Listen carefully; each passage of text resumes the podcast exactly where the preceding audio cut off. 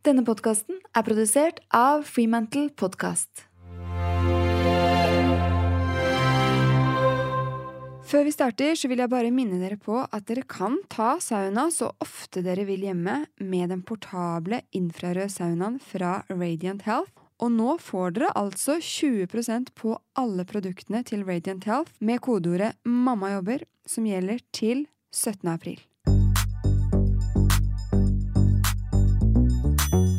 Husker en situasjon jeg hadde en deadline på en fredag.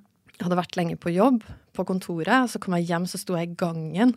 Og så var jeg på chat fortsatt med ei kollega i Polen eller noe sånt. Og så sto vi og chatta i gangen, og det var sånn Ja, jeg kommer, kommer, kom. Og så visste jeg at jo, men nå, nå må jeg faktisk gjøre ferdig der. Og den situasjonen der, den, det var megastress.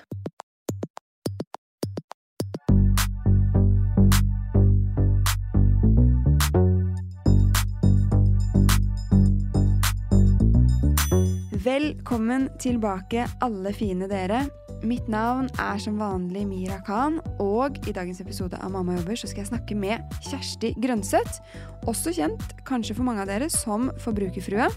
I tillegg til å være da økonomiinfluenser, så jobber jo Kjersti mest av alt som konsulent. Det betyr at hun har kunder å svare til, og jeg lurer derfor veldig på hvordan hun balanserer dette med kundenes ønsker om deadlines med trebarnslivet. Og så har jeg hørt rykter om at hun har noen ganske bra triks for at hverdagen skal flyte godt. Og det er jo ingenting jeg liker bedre enn et godt triks.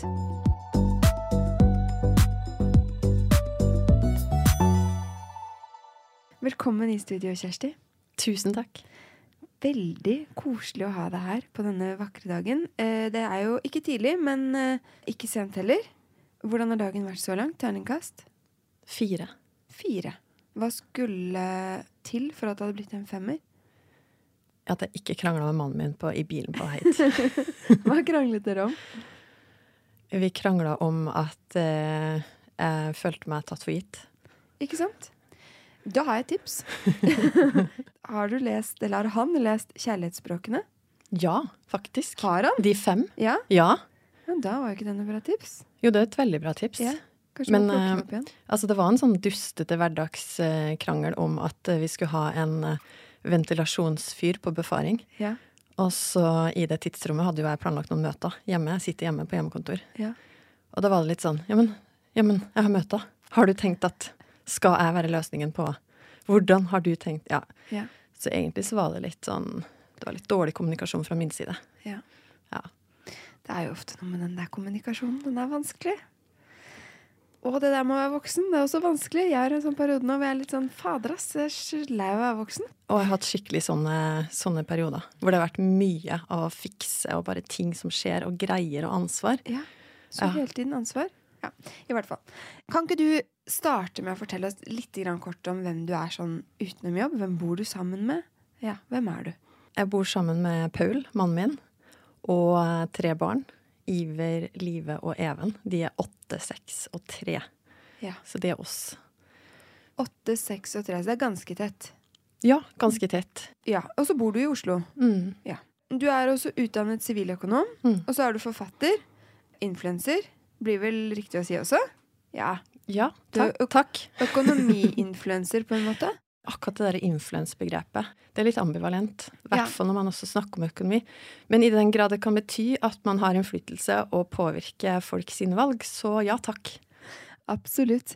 Men tidligere har du jobbet i Statoil, og så har du jobbet i Kirkens Nødhjelp. Men nå er du ledelsesrådgiver i Accenture. Det er liksom hovedjobben din. Hva eh, betyr det å være ledelsesrådgiver? Jeg jobber også innenfor offentlig sektor, så det betyr jo at jeg er på ulike prosjekt. Og hjelper da ja, innenfor ulike offentlige etater, så kan det være ulike ting de leier oss inn til, da, som team. De skal innføre et nytt IT-system, f.eks., eller ja, se på noen, eh, forbedre noen prosesser. Så min eh, sweet spot er liksom økonomistyring, virksomhetsstyring, porteføljestyring, prosjektledelse. Ja. Men mange sier jo at det er ganske krevende å være konsulent og ha familie. Det er liksom Jeg har jo flere venner som på en måte har valgt det vekk, faktisk, fordi de bare ser ikke hvordan de skal få det til å gå rundt. Hvordan har du løst det? Litt tilbake til han eh, vennen min, da, som var en av lederne som eh, jeg snakka med før jeg begynte. Han Mm. sa jo at eh, du skal vite at her i Accenture så vil vi vi heier på langdistanseløpere, ikke Mm. nødvendigvis bare sprintere. Og det er en sånn setning som jeg har tatt med meg. Så sa han at du kommer ikke til å møte, eller alle lederne dine kommer ikke til å ha det perspektivet, men du skal vite at det er det vi står for. Og verdiene også er veldig sånn at man skal Forvaltning, f.eks. Stewardship er en av verdiene. Som også sier mye om hvordan man skal ta vare på folka. Så det å se folka i Accenture, da, i enhver livssituasjon Jeg opplever at det har også blitt enda mer fokus på det bare sånn de siste tre-fire årene. Å se Mhm. hele mennesket. Ja. Og da handler det jo For min del så har det handla veldig mye om å være tydelig sjøl med mine ledere. Ja, Hvilken det? situasjon jeg står i, og hva som er viktig for meg, og hva jeg har kapasitet til og ikke. Og så har de også Det var også en klok leder som introduserte litt sånn slow track for min del. I konsulentbransjen så handler det jo veldig mye sånn om ok, du skal opp til neste nivå, få forfremmelse, og tidligere så sa man gjerne sånn up or out. Ja. Ikke? Det tror jeg man har gått litt bort fra, fordi at det finnes ulike karriereveier også innenfor et stort konsulentselskap. Man trenger folk som er gode på fag. Det er ikke nødvendigvis sånn at alle skal bli partner, at det er målet til, til slutt for alle.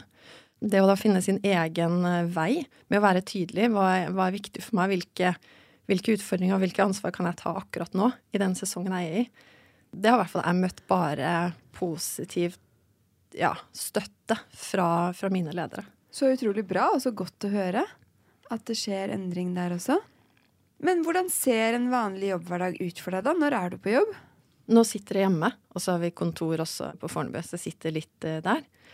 Men eh, når jeg da sitter hjemme, så eh, er det jeg som er morgensjefen hjemme hos oss. Så morgen- og leveringssjefen. Han er da hente- og, og leggesjefen. Ja, Så vi har fordelt det sånn mellom oss. Veldig greit. Så da får jeg alle barna ut, egentlig. Så kvart over åtte så kan jeg i hvert fall på papiret begynne å jobbe. Kvart over åtte, ja. Mm. Det er effektivt. Ja, så det er jo da litt sånn på papiret, og det er jo den, det vi jobber ut fra. Men jeg har jo ofte noen møter som starter halv ni og sånn, så da er jeg jo gjerne i gang uansett. Men eh, hva er det første du gjør? Sjekker du mail og går gjennom? Eh, drikker du kaffe? Gjør du noe annet? Jeg drikker kaffe når jeg- det, kaffe er viktig for meg. Det har blitt enda viktigere gjennom covid, faktisk. Det har jeg tenkt litt på. Den lyden av kaffekverna hjemme, Ja. det utløser litt sånn uh, veldig gode følelser hos meg. For da er det åh, nå, det er et øyeblikk. Nå, nå eier jeg tiden min litt sjøl. Og øyeblikkene. det, liksom? Ja. Så det er da på en veldig bra dag. Så rekker jeg det før det morgenmøtet. Så sitter jeg da og drikker kaffen i, i det Teams morgenmøtet da, halv ni. Koser deg. Og så sjekker jeg gjerne mail som det første jeg gjør. For jeg pleier ikke å sjekke jobbmail som veldig sånn på kvelden. Så da er det greit å starte dagen med det. Har du sånn at du setter opp en prioritet for det du skal gjøre den dagen, eller går du rett til mailen? Ja, godt spørsmål. Jeg går kanskje rett til mailen, og så har jeg gjerne dagen før sjekka hvilke møter jeg har, og, og fått litt sånn oversikt. Jeg bruker kalenderen mye til å planlegge. Ja. Så enten da møter, eller også planlegge inn tid til når jeg skal jobbe. Så, ja, med oppgavene. Mm. Ja, så du ikke blir sittende bare i møter. Ja. Ja. Så jeg er i en situasjon nå der jeg ikke har så altfor mye møter, faktisk, og det er ganske deilig. Mm. Og så er jeg fullstendig avhengig av OneNote. Fullstendig avhengig av den to do-lista. Jeg skriver referat der fra alle møter, ikke referat, da, men sånn stikkord og to do's. Ja. Og så har jeg også noen sånne kanskje fire-fem to do-lister som har tema. Så jeg fører på der. Og, og så har jeg tenkt litt på hva gjorde jeg før jeg begynte med det systemet? For da er det jo bare kaos. Og jeg har brukt litt sånn bøker, altså skrive litt for hånd. Det var kanskje mer når vi var på kontoret og tok med det i møte, for da liker jeg heller å sitte med bok enn med PC-en Ja. i møte. Men da blir det jo litt sånn uoversiktlig. Så det å ha den der OneNoten nå, det er jeg helt avhengig av. Når jeg da er ferdig i et møte da, og vet at nå har jeg litt jobbetid, så sitter jeg da og, og går gjennom to do-lista og jobbe systematisk. Og da er det ikke bare sånne haste-to do's. Det er også sånne vi jobber med vi skal utforme den prosessen her, steg én til seks, og så ser jeg hvor vi har kommet på de stegene. Ja. Så det blir også litt sånn langsiktig jobbing, ikke bare sånne hastesaker som andre har gitt meg, f.eks. Nei, Så du har egentlig en ganske fin balanse da, mellom de to?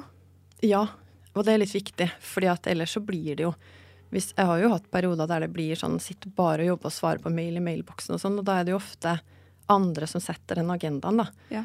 Og da er det jo viktige ting, men sånn, jeg er veldig inspirert av en bok som jeg leste egentlig for lenge siden. Jeg har også vært på kurs i det. den uh, Seven Habits of Highly Effective People ja. og Stephen Covey. Det er jo en klassiker. Og har også vært på kurs i det og lært litt sånn å planlegge ut fra det. Så bruker jeg ikke alt fra det, men det er en sånn matrise som sier da urgent and important. Og de, hvis man jobber veldig sånn urgent and important hele tiden, så føles det jo effektivt. Men samtidig så er det ikke sikkert at du får jobbe med det som er viktig, litt lenger ned i veien. Mm. Du har jo tre barn. Eh, og de har du jo da hatt de siste åtte årene. Eller du har ikke hatt alle, men i hvert fall du har hatt barn de siste åtte årene. Så hele perioden som konsulent. Hvordan syns du det er å kombinere barn og jobb? Jeg syns jo egentlig at uh, det fungerer veldig greit nå. Jeg har også hatt perioder der jeg har jobba Ja, både den der jeg kom hjem seint. Jeg husker en situasjon jeg hadde en deadline på en fredag. Drev og hadde vært lenge på jobb på kontoret. Så kom jeg hjem, så sto jeg i gangen. Og så var jeg på chat fortsatt med ei kollega i Polen eller noe sånt. Og så sto vi og chatta i gangen, og det var sånn Ja, jeg kommer, kommer, kommer. Og så visste jeg at jo, men nå, nå må jeg faktisk gjøre ferdig der. Og den situasjonen der, den, det var megastress. Det er ja, sånn, Du får det ikke mer stressende for meg. Liksom. Står der og skal egentlig inn og hjem til helg og middag, og alle venter på meg. Og så venter hun samtidig på svar. Og i den situasjonen der så endte jeg faktisk med å bare gjøre en del feil. Fordi at uh, det, det funka ikke. Ja. Men prøver du da liksom å, å, unngå de situasjonene, eller hvordan Fordi det er jo vanskelig også å unngå de, på en måte. Eh, særlig spesielt siden du jobber jo med kunder, så de bestemmer jo på et vis også over tiden din og deadlines og den type ting.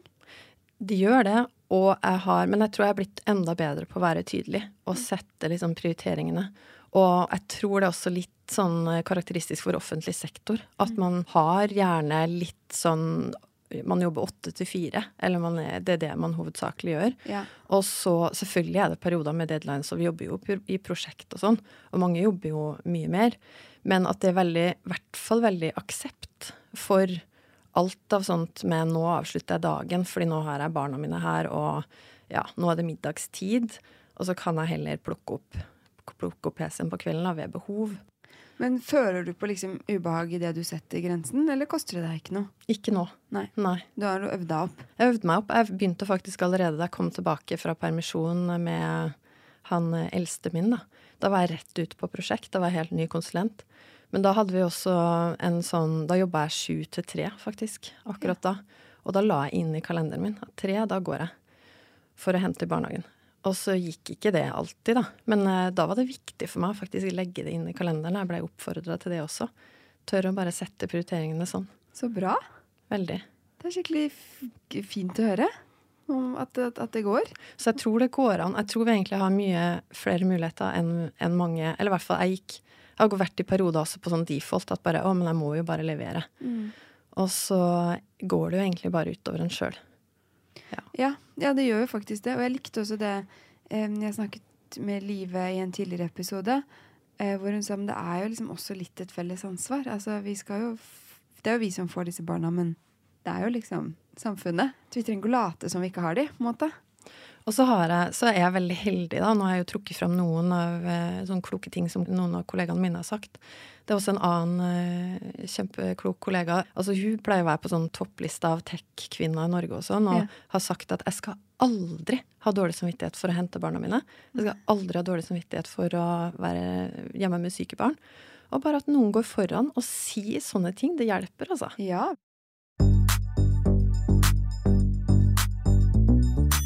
Dagens Næringsliv er min annonsør, og som fast helgeabonnent hadde jeg nå i helgen et lite sånn D2-maraton, for jeg har ikke rukket å lese de siste ukene, og siden jeg elsker å lese D2, så kaster jeg de jo ikke, jeg sparer de.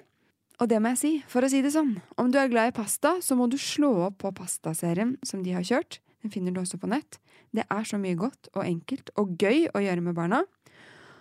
Og et annet tips, om du som meg liker å lese om jobbrelaterte problemstillinger, så må du få med deg spalten Lederlivet med psykologen Gitte og Thomas. Det er jo definitivt absolutt lærerikt å lese om, men det er også ganske underholdende. For det er så mye bra problemstillinger som man også kjenner seg igjen i. Du har for eksempel eh, hva skal du gjøre med hun som blir så utrolig kreativ utover i alle møter? Eller eh, hva skal du gjøre med sjefen din når han har fått unormal kort lunte den siste tiden. I tillegg til alt dette så har jo DN selvfølgelig også, som alltid, sine innsiktsfulle og dype artikler og intervjuer både innen økonomi og næringsliv. En perfekt kombo. Jeg digger at det er liksom livsstil og dybde. Så alle sammen, få dere et DN-abonnement, enten det er på papir eller digitalt, eller begge deler. Det vil definitivt gi kvalitetstid av høy rang, og jeg tenker jo at papiravis gir litt ekstra kvalitetstid, selv om verden er digital. Jeg slår et slag for papiravis. Jeg elsker papiravis.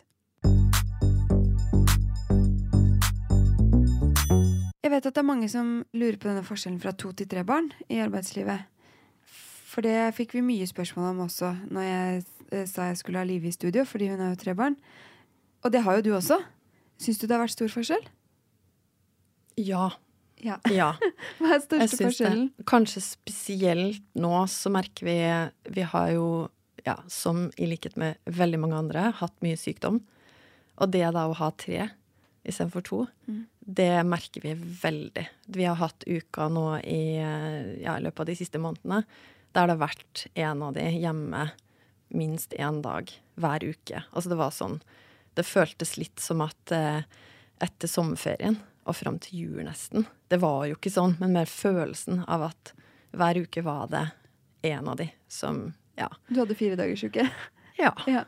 Og så deler vi på det og sånn, da, mannen min og jeg, men, men det var litt sånn følelsen av at OK, det Ja. Og så var det jo også alle disse karantenene og stengt barnehage av manglende personell. Ja, ja. Sånne ting. Da merker vi det at OK, men vi har tre barn. ja. Mm.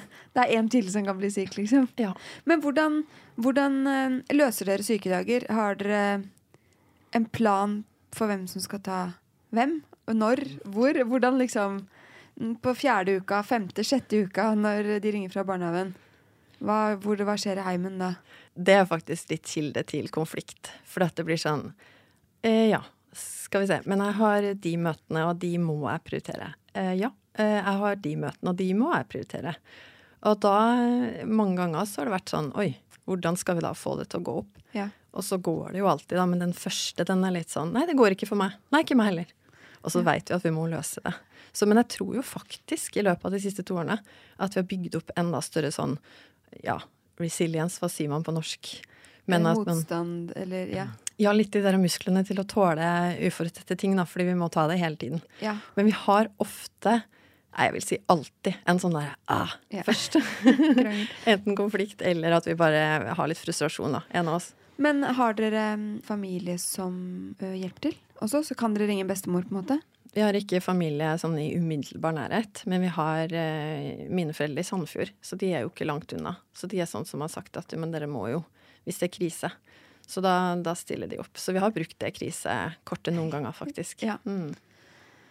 Men så føler man jo kanskje litt på at man vil spare det også, siden de må komme inn. Så liksom, hvis det blir verre, og så Ja, åh, det er sykdom, ass. Det er, det er eh, vanskelig opplegg. Er det noe typisk som du vet Ja, nå sa du jo litt eh, dette med å bli stående i gangen, eksempel, og skulle inn, og så måtte jobbe. Det er jo også dårlig samvittighet da, som kicker inn. Eh, er det noe annet som gir deg dårlig samvittighet? Godt spørsmål. Jeg har faktisk hatt litt dårlig samvittighet de her ettermiddagene hvor vi bare fikk en sånn ny vane med at barna kom hjem litt tidligere. Og så, så hadde jo jeg Jeg hadde tenkt ja, men det er hyggelig, da kan vi bare sitte, og så kan de gjøre litt lekser, og så kan jeg sitte og jobbe og sånn. Men så ser jeg jo at eh, ja, kanskje særlig ett av barna, som da vil veldig gjerne ha tid sammen, og uavhengig av når det er, og det da å, å si at ja, men jeg er ikke helt ferdig med jobb. Det er noe med den setningen der. Å, jeg skal bare jobbe litt til. Å ja, OK. Du skal bare jobbe. Å ja. Og litt den skuffelsen. Det, Ja. det går litt sånn Ja. Ja, Av å ikke være tilgjengelig, liksom. Mm. Ja. Jeg er helt enig. Jeg, er, jeg, jeg hater å måtte si eh, jeg må bare jobbe. Og så må man jo jobbe for å Mm. få penger til mat og klær, liksom. Så jeg skjønner ikke egentlig hvorfor det gir så dårlig samvittighet. Det er bare Det føles avvist, på en måte. Mm. Enig. Har dere gjort noen sånne spesielle grep på hjemmebane med tre barn for å få det til å liksom rulle bedre? Har du noen nye triks i ermet, eller noe som du ikke gjorde før, som dere har begynt med? Det er kanskje den der med å ha morgensjef og, og kveldssjef. Ja. Akkurat det slipper vi å lure på sånn Å, hvem skal levere i morgen? Hvem skal hente For det, det kan jo høres fristende ut å ha den fleksibiliteten. Men for oss så funker det veldig bra å ha det fast. Og så bytter vi jo selvfølgelig hvis det er sånn Ja, men eksempel i dag så skal mannen min treffe noen kollegaer etter jobb, og da leverte han, og så henter jeg. Ja. Så det er jo Men da avtaler vi det på forhånd. Ja. Det funker veldig godt for oss å ha det sånn oppdelt, og det vet barna også. ja, hvem som skal hente og levere. Mm. Men, men er du da ansvarlig for alt på morgenen? Altså matpakker, skolesekker, votter, få de ut Altså alt. Alt. Hva gjør han da? Sitter han og chiller'n, liksom? Eh, nei, han liker jo å stå opp veldig tidlig. Ja. Han kan gjerne stå opp fem. Så han har sine beste timer på dagen da. Og gjerne litt sånn, ja, sine, sine greier, da. Litt eh, ro og bare litt sånn fokus. Og litt jobb. Og Ja. gjerne sånn tenkejobb. Ja. Ikke sant? Og da prøver vi å skjerme sånn at han sitter et annet sted, da. Sånn Ja. at Så eh, holder dere på på kjøkkenet og gjør frokost og mhm, klær og dusj og alt. Ja. Jeg skulle, Det hadde passet personligheten min veldig godt å vært A-menneske. Fordi jeg er jo veldig glad i alenetid og stillhet. Og det hadde vært så digg å ha den timen På morgenen. ja, fra 56 eller 57. Jeg tror jeg hadde vært et fantastisk menneske da. Mm. Hvis jeg hadde fått det. Men det klarer jeg ikke. Jeg har faktisk det som mål sjøl òg. Og vi har klart det et par ganger nå i, i vinter. Å stå opp samtidig, før barna. Det har vært helt magisk. Det er Ja. sånn at Vi eier tida vår så sykt, da. Ja. For min del er jeg nok også mer B-menneske. Jeg, jeg tenker også sånn Nei, jeg liker å stå opp tidlig, jeg gjør jo det. Men jeg liker også å være oppe seint. Ja. Så vi prøver på en måte å legge oss tidlig òg, men ja, det, det er litt vanskeligere for meg enn for han. For at det er også noe med den derre Ja, men tida på kvelden, da sover de jo. Det er bankers Og hele verden er sånn rolig. Ja. Så deilig. Men hvor, når legger han seg, da? Legger han seg liksom mange timer før deg? Nei, vi prøver jo å ha litt sånn like rutiner på det. Vi har en plan om å egentlig gå litt inn for landing klokka ni. Og så ikke nødvendigvis sove klokka ni, men uh, ha litt sånn tid med hverandre. Altså skru av skjerm og koble på. Ja. Og så sove klokka ti, sånn at vi da får sju timer fram til fem, da. Ja. Åh, jeg, jeg blir med. Åh, det er Ja, ja. Det er jo veldig mange som strever med denne kombinasjonen med jobb og familieliv i disse småbarnsårene. Hvorfor tror du så mange syns det er vanskelig?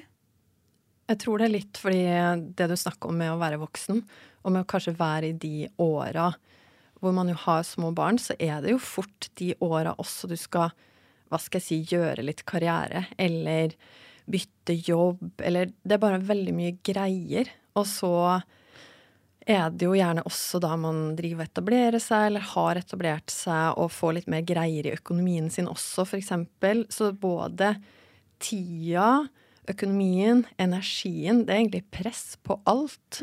Og hvis du er i et forhold, så skal du jo gjerne prøve å være noe mer enn bare litt sånn ja, medspillere i et, eh, på et lag som skal få logistikken til å gå rundt, eller i sånn slags familiens AS. Ja.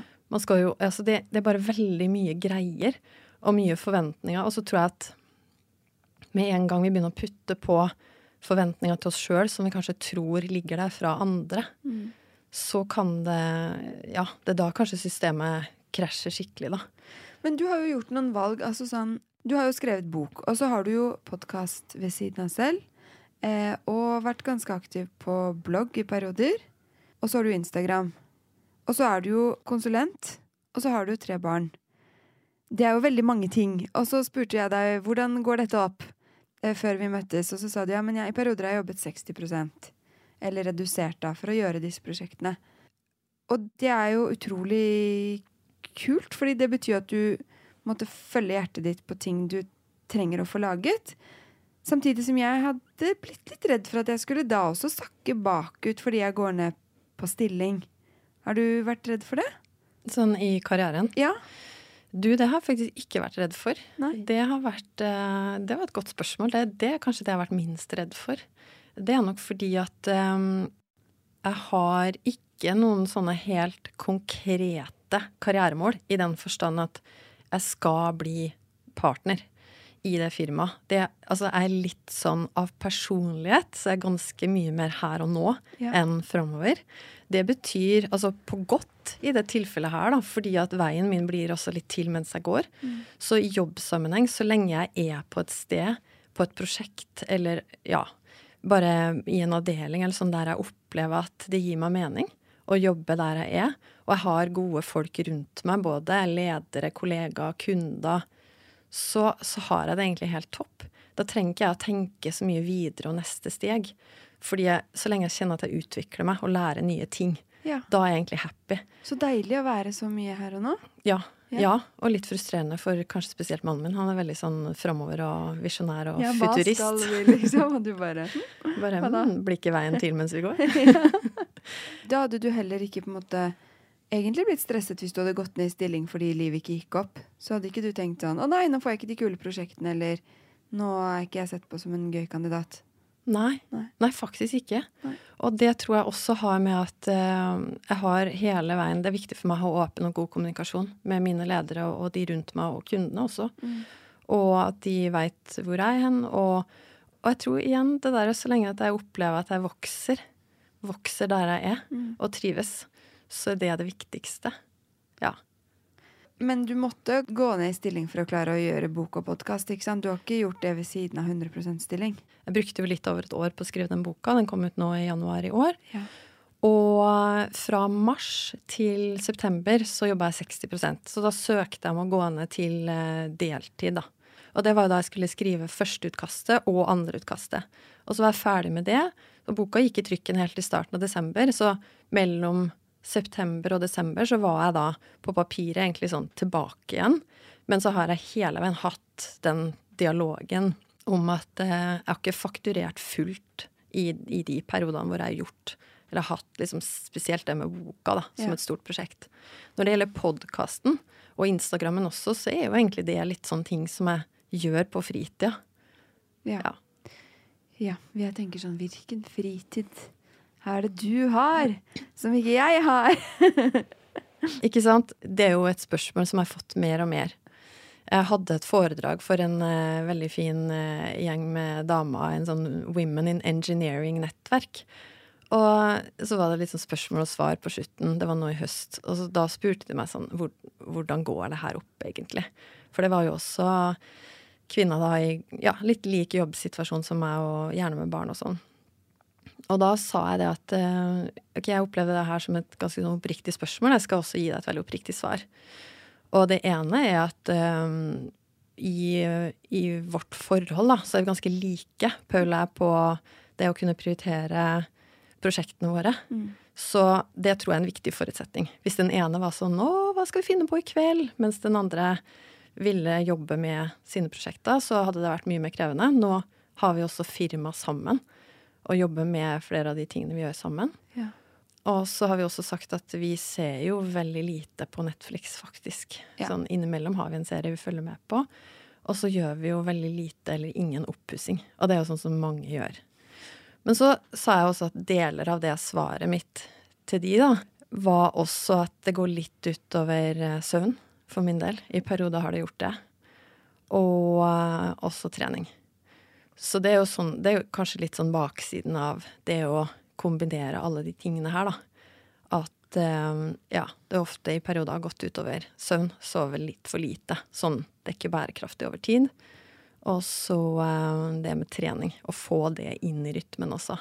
Det, det er sånn Hvis jeg ikke har det i kalenderen fra før, så er det sånn Nei, men hallo, hvordan skal jeg få det inn? Men så handler det jo om å putte inn det man syns er viktig. Ja. Ja. Men, men, men sånn i helgene og liksom med barna, har du da overskudd og tid til å sånn gå på ski og gjøre alle sånne ting som det virker som folk driver med hele tiden i helgen på Instagram? Ja, stikkordet er liksom det virker som folk driver med. Vi har ganske lave ambisjoner i helgene våre.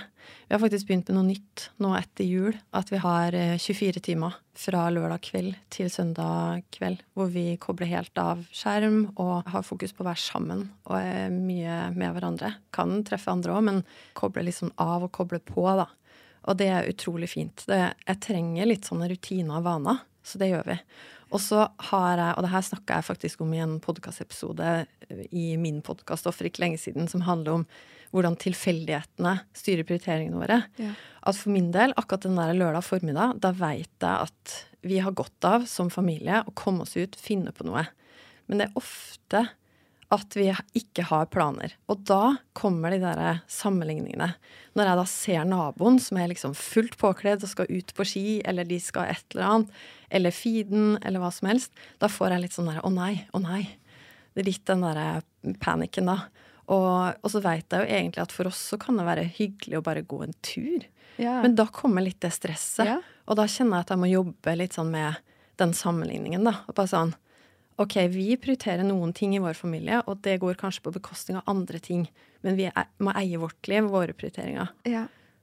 Og så er det lettere sagt enn gjort. Ja, det er så mye lettere sagt enn gjort. Og det går ikke å være Altså Man snakker jo om helt om dagen og helt om natten, men jeg syns helt i ukedagen er ikke forenlig med helt i helgen, for min del. Da må jeg lade, altså.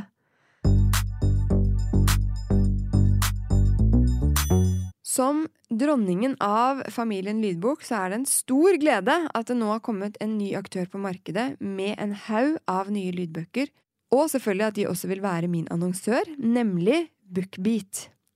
Bookbeat har faktisk over en halv million lydbøker i katalogen sin, så her er det definitivt noe for alle og enhver. Jeg er jo superfan av type Jojo Moyes når jeg skal slappe av og kose meg, eh, og de har de. Og ikke minst Sally Rooney sine bøker. Det er jo hun som skrev Normal People, som mange sikkert har sett på Netflix. De bøkene har de. For barna så har de også Roald Dahl, Detektivbyrå nummer to, En pingles dagbok, Viktor Sotberg og masse mer.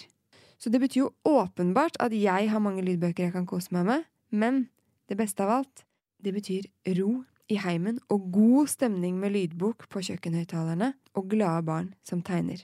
Bookbeat brukes best som en app, og den kan lastes ned der du henter apper på din telefon.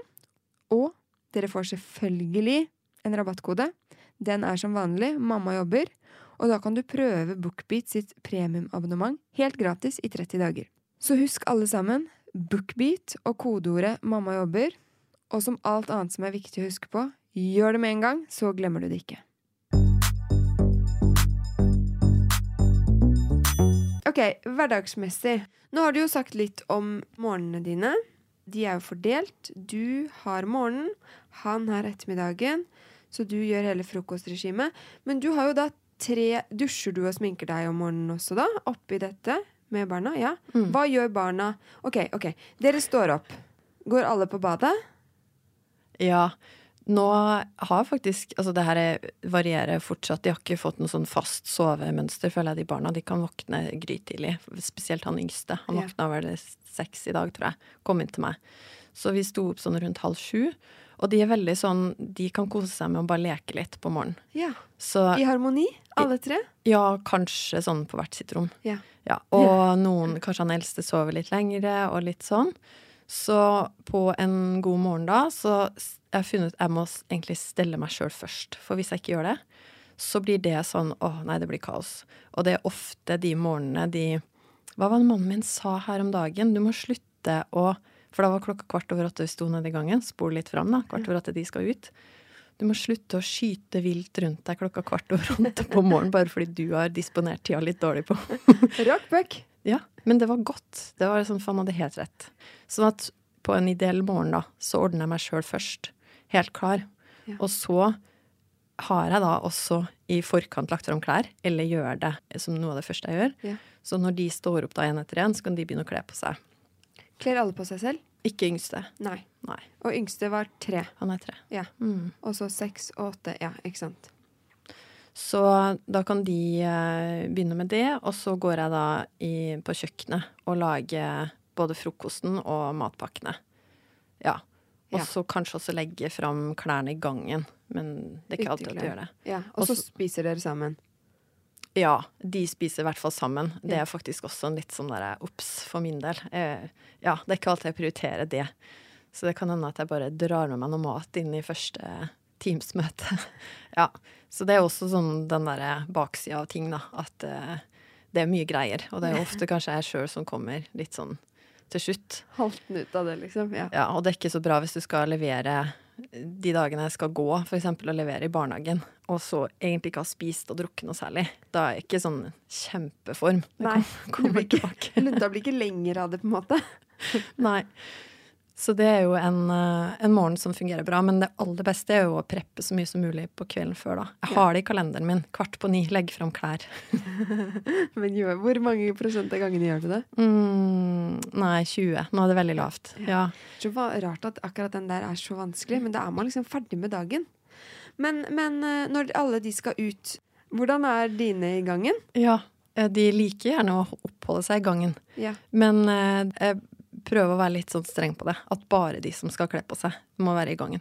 Ja. Så sånn som vi gjør nå, da, er jo at jeg leverer yngste i barnehagen, og så kommer jeg tilbake og plukker opp da de Eller å sørge for at de to eldste kommer seg ut og går til skolen. Enten at Ja. jeg følger, eller de andre i følgegruppa. Men da er det ikke langt til barnehagen. nei, det, så da kjører vi, da. Ja. Så det tar jo da Det er 20 minutter tur-retur. Ok, Hva gjør de imens da? Ordner seg, liksom? Spiser og hører på lydbok, eller Ja. sniker litt til iPad, tror jeg, på den skole-iPaden. eh, som de tror at jeg ikke ser. Men eh, så spor av ladere og litt forskjellig. Ja.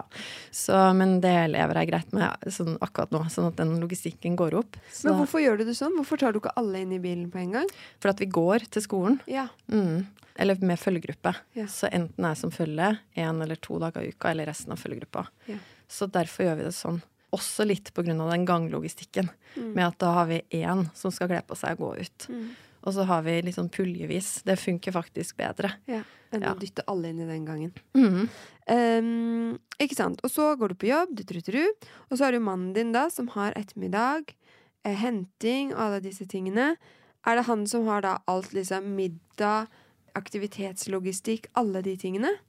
Det er han som oftest har middag. Mm. Ja, veldig heldig. Han er god på å lage mat, og, og liker det òg. Mm. Og så um, barna, De to eldste har aktiviteter. De har egentlig bare én aktivitet hver. Mm. Og da er det um, stort sett mannen min som følger eldste, og så er det stort sett jeg som følger hun i midten. Ja. Mm. Og når avslutter du liksom jobbdagen? Det gjør jeg kvart over fire. Eller Ja. det er liksom kvart over åtte til kvart over fire. Ja. Eh, igjen da, på papiret. Min jobbtid. Ja, så da gjør du det. Mm. Det tror jeg også er veldig lurt. Det har jeg også tenkt på i det siste. At uh, det er noe med å avslutte i- tide, så du ikke blir hengende bakpå inn i ettermiddagen. Ja. For det er veldig slitsomt. Har du mye jobb i hodet ofte sånn da på ettermiddagen og utover? Eller er det ferdig når det er ferdig? Eller switcher du da til influenser, bok, pod, alle liksom e- egne ting? Nei, men jeg prøver i den tida da mellom kvart over fire og sju. Eller kanskje litt før sju, for at mannen min legger jo også, så da kan jeg egentlig plukke opp tråden igjen litt på mine ting på kvelden. Så prøver vi Han legger den- alle. Mm. Mm. Så i den perioden der så, så prøver vi å ha litt sånn dedikert familietid. Med middag og ja, eventuelt de aktivitetene. Eller leksetid. Og, og så har vi en annen eh, Jeg vet ikke om det er en hack, egentlig, men vi bare bestemte det på et tidspunkt at eh, vi bare ser barne-TV i helga. Ja. Så vi, eh, vi gjør jo ting sammen. Eller ja, Ja, bare ja, henger skjerm, sammen, liksom? i hvert fall. Nei. Nei. Så det er de skole-iPadene hvis de har lekser. Men Ja. utenom det, så Altså, de er litt sånn Så finner de noen pusleting her og der, og Eller så Så deilig. Hører de på Men- lydbok? De hører mye lydbok. Da. Ja, lydbok er Mm. veldig bra. Men altså, de, ser, da, de tar det igjen i helga. Ja, Mm. ja. Men det er egentlig helt fint. For sånn som apropos da lørdag morgen, når vi også har behov for å bare ah, lande litt inn i helg, Ja. så er det liksom Da, Da da, er det noen timer med barne-TV. Ja. ja, ok, så han legger alle tre hver dag. Da, Da bruker han noen timer på det. Han er veldig effektiv. Ja. Han er veldig effektiv. Ja, og så har vi også ja, igjen da, vaner. Vi har etablert ganske tidlig at vi har liksom natt og stund med sang og lesing og, og litt sånn, og så går vi ut. Det er ikke noe sånn at vi egentlig sitter der sånn kjempelenge. Selvfølgelig av og til hvis de har ja, behov for det eller sånn. Ja. Og så prøver vi også å legge de litt sånn cirka samtidig, eller i hvert fall starte. Ja, Sånn at man kan gå på badet sammen og liksom ta alle tenna Ja. og alt. Ja. Og så igjen så pusler de gjerne litt på da rommet, den som ikke blir stelt og lagt. Så det er en sånn fin flyt på det. Men så merker vi jo også, nå blir de jo eldre, og så har de jo aktiviteter som slutter seinere. Så for eksempel i går kveld, altså det var legging i tidsrommet sju til halv ni. Ja. Så da tar jo det mye del av kvelden. Ja. ja. Men da sitter du bare og driver med ditt, og så holder de på. Ja, eller jeg kan i hvert fall det. Jeg har uh, Stamp of approval. Ja. Ja. Er det noe annet som dere har sånn veldig skille på hjemme i forhold til oppgaver? Altså sånn klesvask, eh, oppvaskmaskin, vasking? Klesvasken er min. Ja. Og det er faktisk uff, ja, litt dårlig på. Jeg skulle ønske at jeg hadde det er sånn Apropos det å legge frem klær, men det er jo bare å sette på en vask. Ja. Så har du gjort det, og så er det jo så mye deiligere da når, klærne, når du har klær. Ja. Vaskehjelp? Har hatt. Ja. Mm. Men ikke lenger. Nei, for at det blei litt sånn eh, Nesten litt mer stress med, med meg som jagde alle da kvelden før og bare sånn Alt må ryddes! Vaskehjelpen kommer. og så eh, var det jo også litt sånn av hjemmekontor at Ja. det var litt sånn klønete. Jeg satt i Teams-møte og så bare Ja, unnskyld, jeg bare står på en støvsuger her. Ja. Så syns jeg at det går helt greit å ta det sjøl. Det er veldig deilig å få hjelp til det, men det blir jo veldig fort rotete igjen nå når vi har små barn og ja, er hjemme sjøl og Men når typisk vasker du da? Er det helgene, eller er det Ja, det blir fort den lørdag, lørdag morgen, Ja. faktisk. Det funker veldig bra de gangene jeg gjør det. Ellers er det sånn å, vi får besøk, vi må bare Holde der. Ja. Helt sånn avslutningsvis. Hva er liksom Fordi det jeg syns er så kult, er jo at du har fått til det der med å gjøre din greie samtidig som du jobber. Og det er jo mange som har lyst til å gjøre sånn små prosjekter. Hva er ditt eh, tips til de som sitter og har sånne små prosjekter de har lyst til å sette i gang med? Hvordan får man det til ved siden av jobb og masse barn? tenker at det handler først om å sjekke ut mulighetene.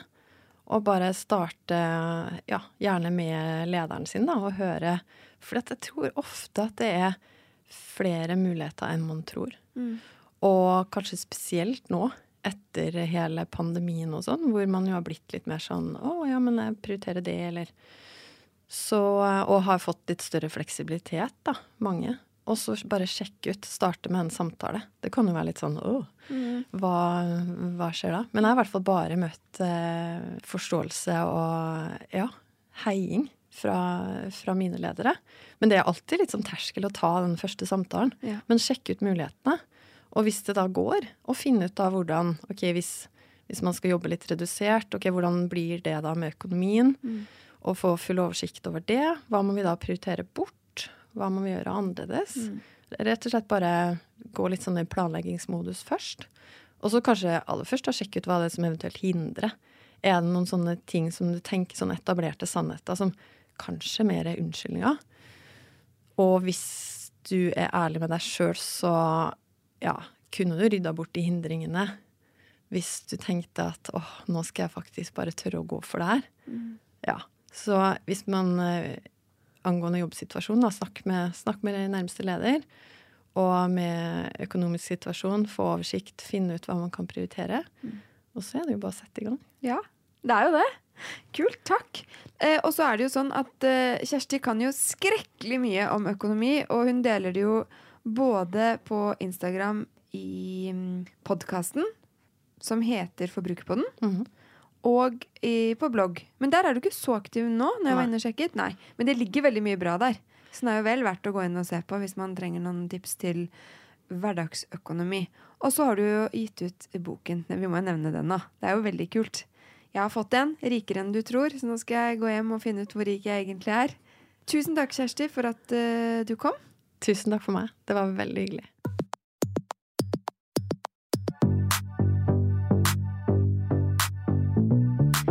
Takk for at du har hørt på Mamma jobber. Hvis du har tips til inspirerende mammaer som du ser rundt deg, som jeg bør prate med, så send meg en DM eller en mail. Husk å følge på Instagram, for der skjer det masse gjennom uken. Gi podkasten kjempegjerne stjerner hvis du likte den. Og så må jeg bare ønske deg en fortsatt god dag eller kveld eller morgen, og så høres vi neste uke.